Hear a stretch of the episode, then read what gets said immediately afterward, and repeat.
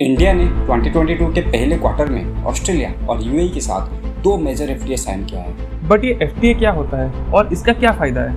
FTA होता है free trade agreement इसके अंदर अगर कंट्री ए कंट्री बी को कोई चीज़ एक्सपोर्ट कर रहा है देन कंट्री बी उस चीज़ के ऊपर टैक्स नहीं लगाता। जिसके वजह से वो चीज़ उस कंट्री में बहुत ही सस्ते दाम पे अवेलेबल होती है। ये जो एफटीए है ना वो दो धरी तलवार की तरह होता है। एक तरफ़ आप अपने प्रोडक्ट्स बहुत ही सस्ते रेट में दूसरे कंट्री में पहुँचा सकते हैं बट दूसरे तरफ़ दूसरे जो कंट्रीज़ हैं उनका प्रोडक्ट्स आपके कंट्री में बहुत ही सस्ते रेट में लोगों के लिए अवेलेबल करवा सकते हैं। बट इंडिया का मैन्युफैक्चरिंग सेक्टर स्ट्रांग ना होने की वजह से दूसरे कंट्रीज़ इसका ज़्यादा फ़ायदा उठा लेते हैं। इंडियन मैन्युफैक्चरिंग सेक्टर का जीडीपी में कंट्रीब्यूशन सिर्फ़ 14 परसेंट है, जबकि China Japan Indonesia South Korea जैसे कंट्री में ये नंबर 20 परसेंट से भी ज़्यादा है।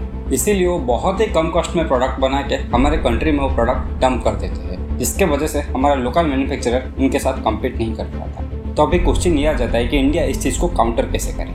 इस प्रॉब्लम को काउंटर करने के लिए इंडिया अपने मैन्युफैक्चरिंग सेक्टर को बहुत ज़्यादा इंप्रूव कर सकती है। और ऐसा नहीं है कि इंडिया इस दिशा में कोई भी कदम नहीं ले रही है। बीते चार पाँच साल में हम लोगों ने देखा है, गवर्नमेंट बहुत ही प्रोएक्टिवली इस चीज़ के ऊपर काम कर रही है। बहुत सारे इनिशिएटिव्स लिए हैं। उसमें से मेक इन इंडिया एक इनिशिएटिव था जो कि बहुत ही बड़ा इनिशिएटिव था, जिसके वजह से बहुत बड़े बड़े कंपनीज़ आज इंडिया में इन्वेस्ट कर रहे हैं और मैन्युफैक्चरिंग यूनिट को बढ़ाने के लिए कोशिश कर रहे हैं। और इस इनिशिएटिव के तहत इंडिया बहुत बड़े बड़े फॉरेन इन्वेस्टर्स को इंडिया बुला के अपना मैन्युफैक्चरिंग यूनिट सेटअप करने के लिए बोल रही है और उनको बहुत ही सस्ते रेट में इलेक्ट्रिसिटी लैंड और वाटर प्रोवाइड कर रही है। साथ ही साथ हमें हमारे प्रोडक्ट को एक्सपोर्ट करके दुनिया भर में पहुंचाना पड़ेगा, ताकि दुनिया इंडिया को एक इम्पोर्टिंग कंट्री के नहीं, बल्कि एक एक्सपोर्टिंग कंट्री के रूप में देखे। और अभी इंडिया के लिए बहुत ही सुनहरा मौका है रशिया यूक्रेन वॉर हो जाए, श्रीलंका पाकिस्तान क्राइसिस हो जाए, ये सारे सिचुएशन का इंडिया फ़ायदा उठा सकती है और अपना एग्रीकल्चरल फार्मा और स्टील प्रोडक्ट को दुनिया भर में एक्सपोर्ट करवा सकती है।